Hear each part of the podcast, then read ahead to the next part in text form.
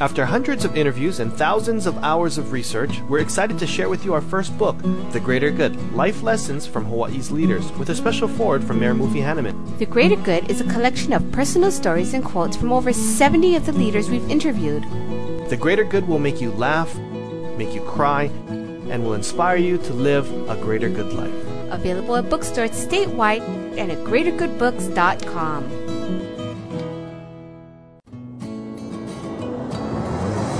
Welcome to Greater Good Radio Hawaii, where leaders inspire leaders. Greater Good Radio Hawaii is dedicated to social entrepreneurship.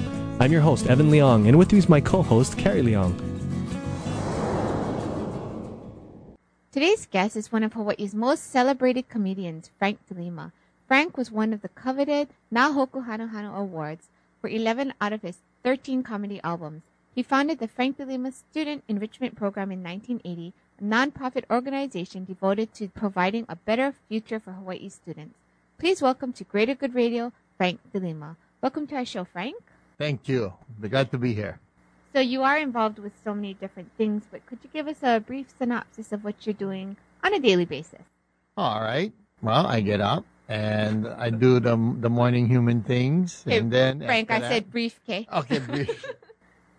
and then um, the mornings are usually occupied with a school. I visit a school, and uh, after I'm done with that, then I maybe have a uh, a gig as a guest speaker for maybe a kidney association or something like that. And I usually go to these uh, luncheons or dinners, talking after dinner or lunch about laughter and its importance in everybody's daily life and how we have to be responsible though for you know the the jokes and all that kind of stuff because um, and to me I think that is so important for everybody to use the comedy that they enjoy properly.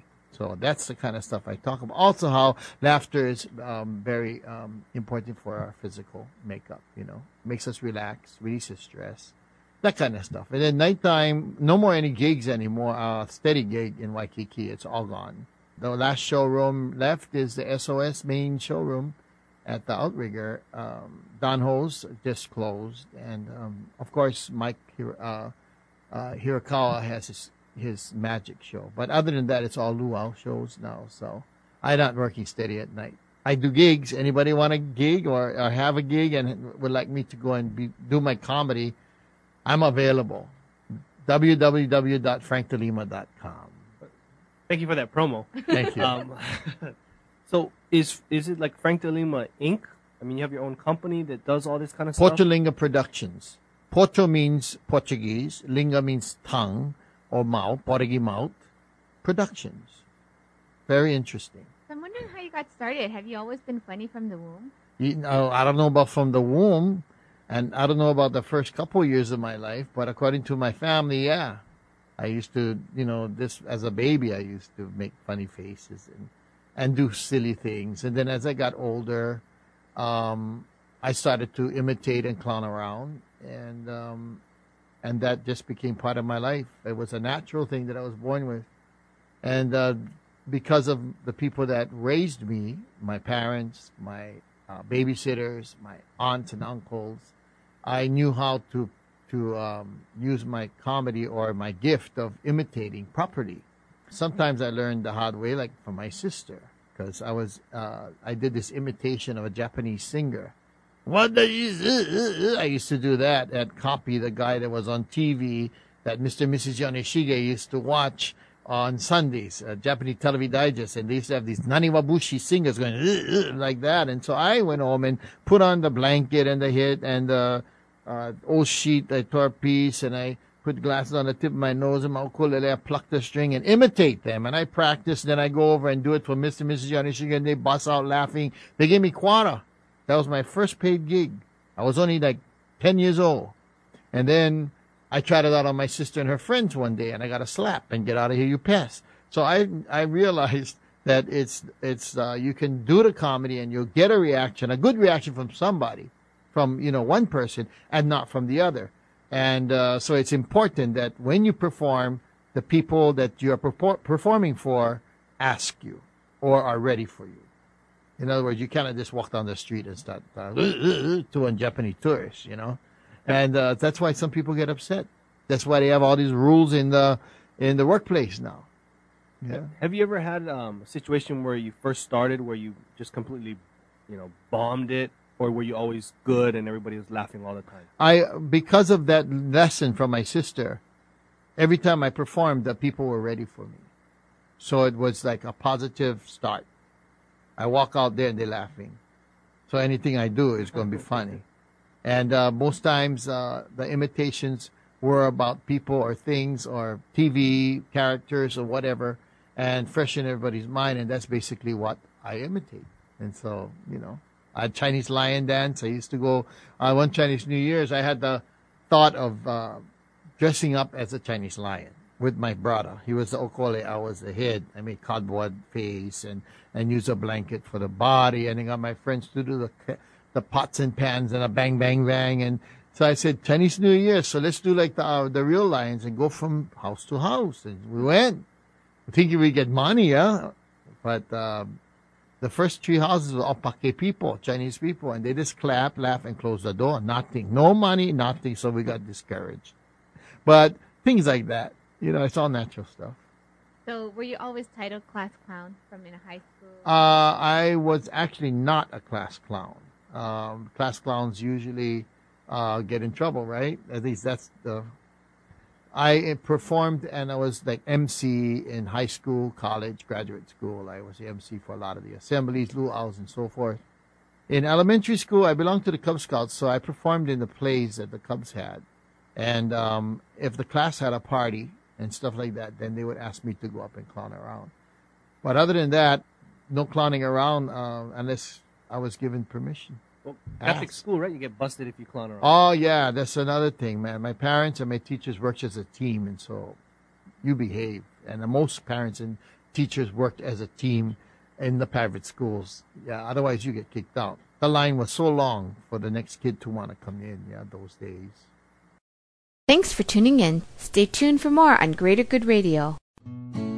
After hundreds of interviews and thousands of hours of research, we're excited to share with you our first book, The Greater Good Life Lessons from Hawaii's Leaders, with a special forward from Mayor Mufi Hannemann. The Greater Good is a collection of personal stories and quotes from over 70 of the leaders we've interviewed. The Greater Good will make you laugh, make you cry, and will inspire you to live a greater good life. Available at bookstores statewide and at greatergoodbooks.com. How'd he sell his company to Akamai Technologies for $3 billion? Find out at greatergoodradio.com. Who donates 6% of sales to make more money? Find out at greatergoodradio.com. How do you get 100 stores and 100 million in sales in less than 10 years? Find out at greatergoodradio.com. Who raised $50,000 in a few weeks for the tsunami relief? Find out at greatergoodradio.com. And all while benefiting the community. greatergoodradio.com.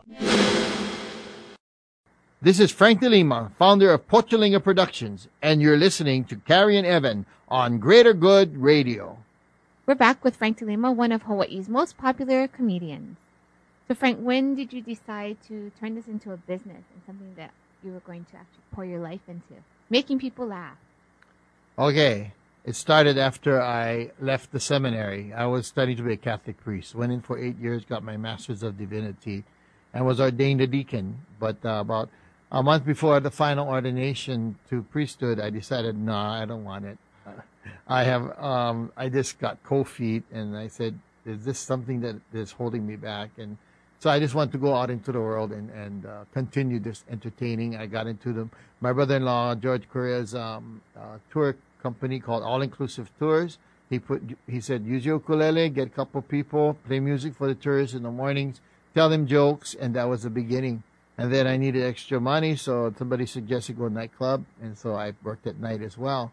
And uh, that was the beginning of uh, my nightclub work. And then when I got to the noodle shop, my uh, the manager there hired us, and then eventually we became friends. And then I asked her if she could be managing me because it looks like this is going to be my career. I wasn't sure, but I think because the noodle shop was starting to get packed with people, small place, but we get, you know, three, four, three shows a night and five nights a week. So it was um, that was the beginning of it all. And uh, then she established for me the Pochalinga Productions. She asked, "What name do you want?" And this was back in 1978. So she was your business partner, pretty much. Yeah, she was my manager, and uh, she was a GM of the hotel, Sand Villa Hotel. I was there for like 13 years.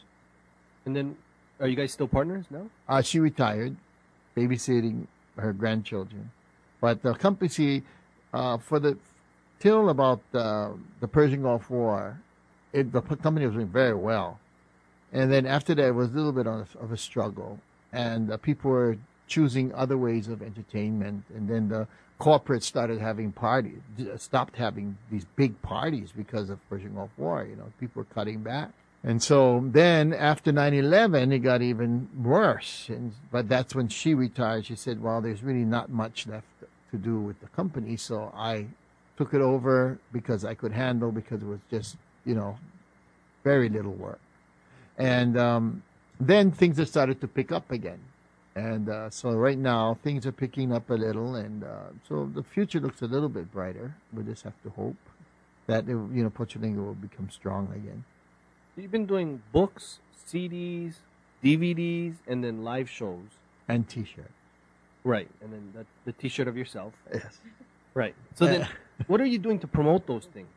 Uh, when I do my private shows, I I always bring my products along. Like if And you MC a wedding, everything. It doesn't matter. I turn everything that I was hired to do into a craft show. and uh, the people want, they want. It's amazing.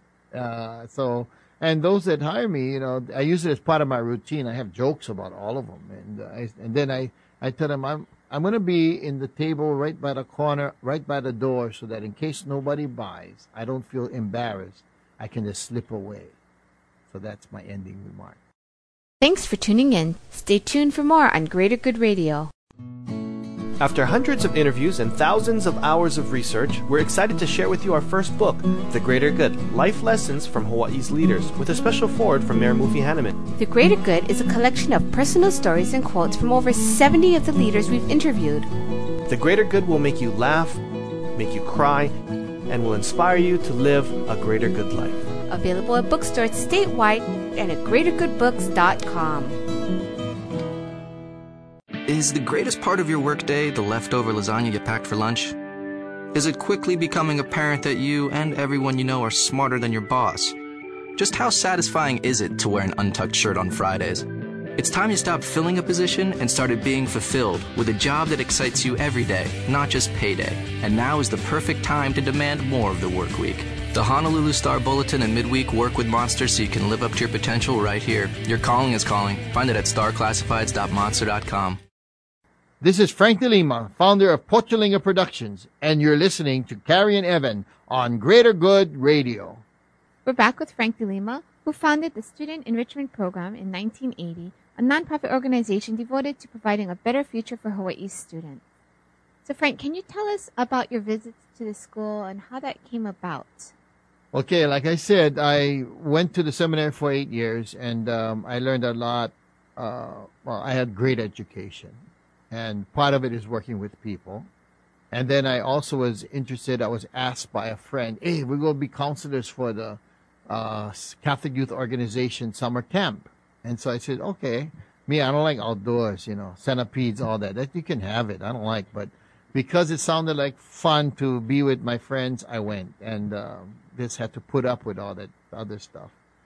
I really enjoyed it, and then I was, of course, the now I was a camp clown. Okay, I was the guy with the ukulele. I did all the singing. I did the joking. I did skits and so forth. We learned a lot, of, a lot of new stuff going on. Um, with workshops for camping and all that kind of summer fun.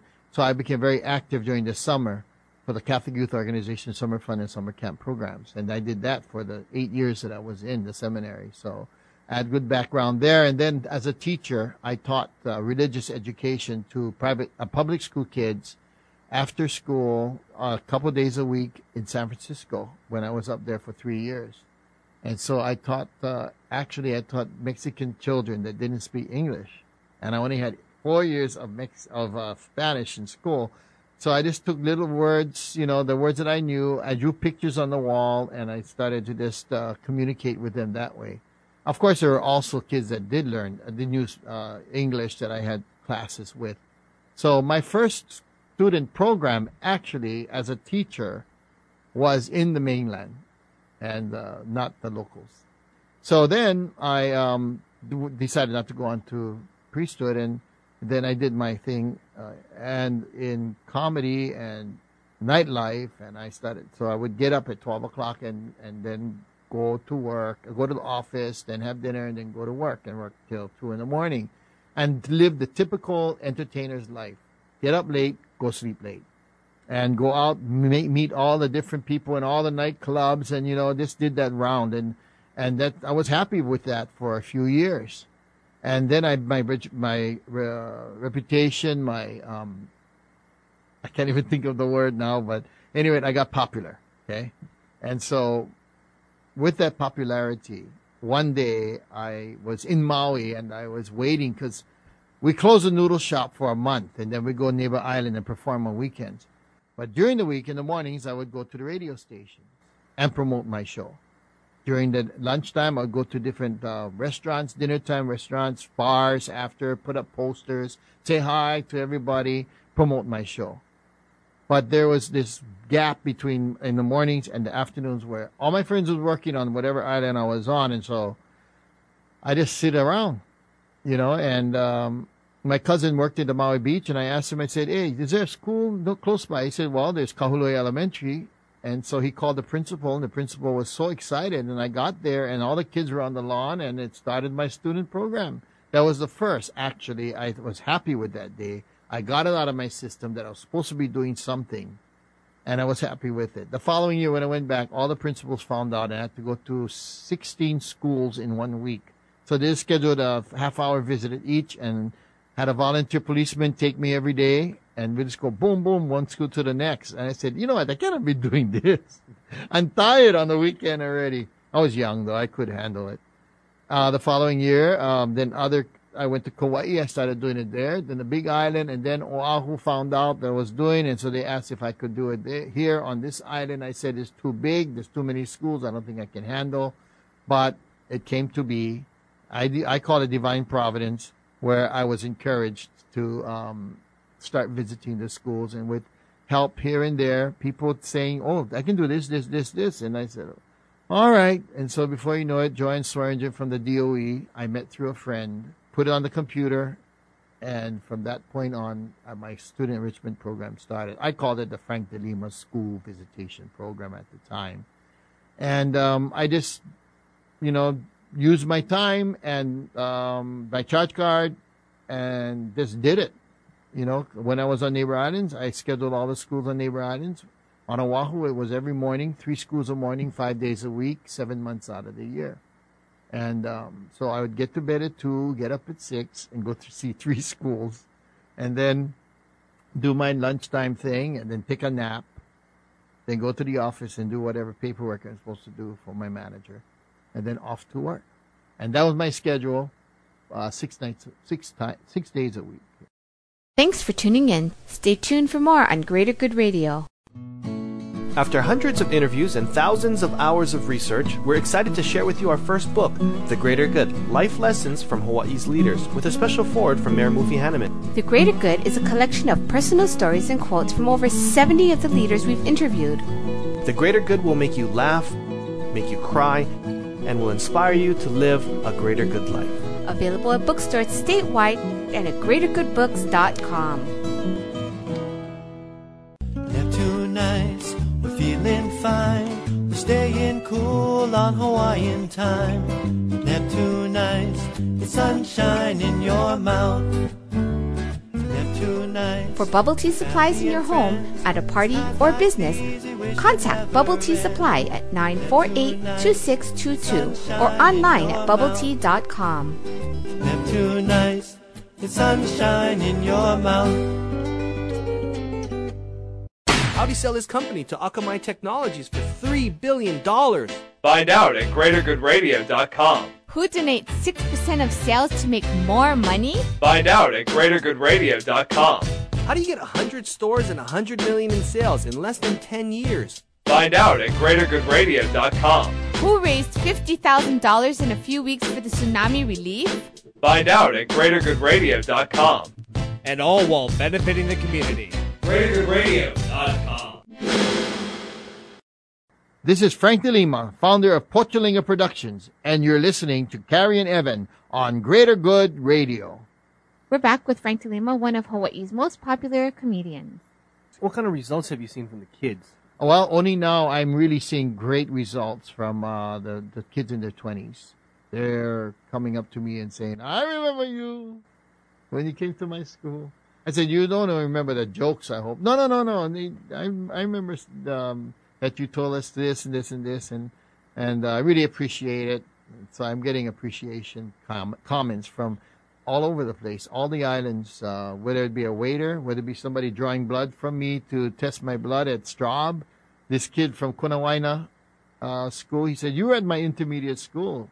And uh, he's older, so I, he saw me when I first started, and it was at his intermediate school. And he, I remember how funny he was, and um, he talked about hair under the armpits, and uh, that your armpits get stink, just like your attitude in this age. Because I talk about, you know, puberty and how the, the attitude can get really rotten. And so I just related to the armpits because they change too, don't they? Right around that time, 12 years old.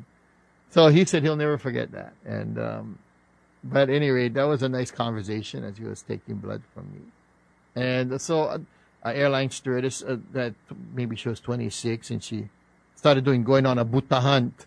And she was facing me. I was on Island Air and and I was looking at her, she's staring at me, and all of a sudden she breaks into this comedy routine that was, I just busted out laughing because she said, I remember that when I was third grade.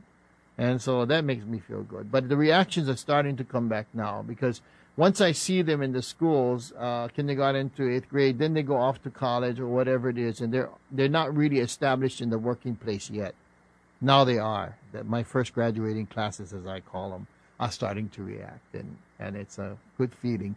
I recently, because of the new administration, need um, study of my visitations, and uh, you know, like kids, are they really learning something? Because right now I'm getting a grant. Uh, since 9/11, I lost my work. Yeah, I don't work nighttime, and so I could not uh, afford to pay seventy-five thousand dollars a year for the school program. That's what I was paying from Pochalinga to get the school program paid for. So for the past couple of years, it's been uh, the new administration has uh, through DOE and encouragement from the legislators and teachers, and so but they need to have some kind of accountability. So we put out a study, and I said, "Oh, this is it. I don't think I'm gonna get the grant." All nervous, you know, because I see the kids laughing and clapping. You know, uh, all the schools that I go to, I have not been to one school where the kids do not react and this is like 130 schools a year. And uh, so, you know, I said, well, I don't know if they're getting the real stuff. I know they're getting the laughs. I mean, I'm getting the laughs from them. And whether it be a kid from the mainland or a kid over here, they've all laughed the same way. You know, I know how to adapt. Well, the study came back 90% of the kids that we, it was sampling, you know, it's only like 40, 50 schools. And uh, it was uh, um, this an unbelievable uh, reaction from the kids. They they wrote down or they had ABCD what I talked about, yeah, for the kindergarten and third grade, and then the older ones wrote uh, short paragraphs of what they thought my my talk was about, and I was just totally thrown back by the um, the positive reactions to the kids, um, the enjoyment they had, and also what they learned from it. So now I know I didn't know the, all those first 20 years that I was doing it. But now I know that uh, just from that sampling, and it's year after year that we do it. And um, of course, you're going to get a few that no pay attention. Yeah? You're going to have that in every school. And then there will be some teachers that probably didn't think it was effective. But um, most of the teachers, majority, say it's effective and they want me to come back. So I'm very, very happy. I'm young yet, I feel. 58, that's getting old, but body breaking down, mind strong, and my spirit is still there and willing. So as long as the kids react the way I think they should, and the laughs come, I will continue to do it. Of course, I need finances too. Expensive, you know, going to all these schools, man. Thanks for joining us today on Greater Good Radio. For more information or a transcript of today's show, please visit us online at greatergoodradio.com. This is your host, Evan Leong and Carrie Leong, saying please join us next time for another episode of Greater Good Radio Hawaii.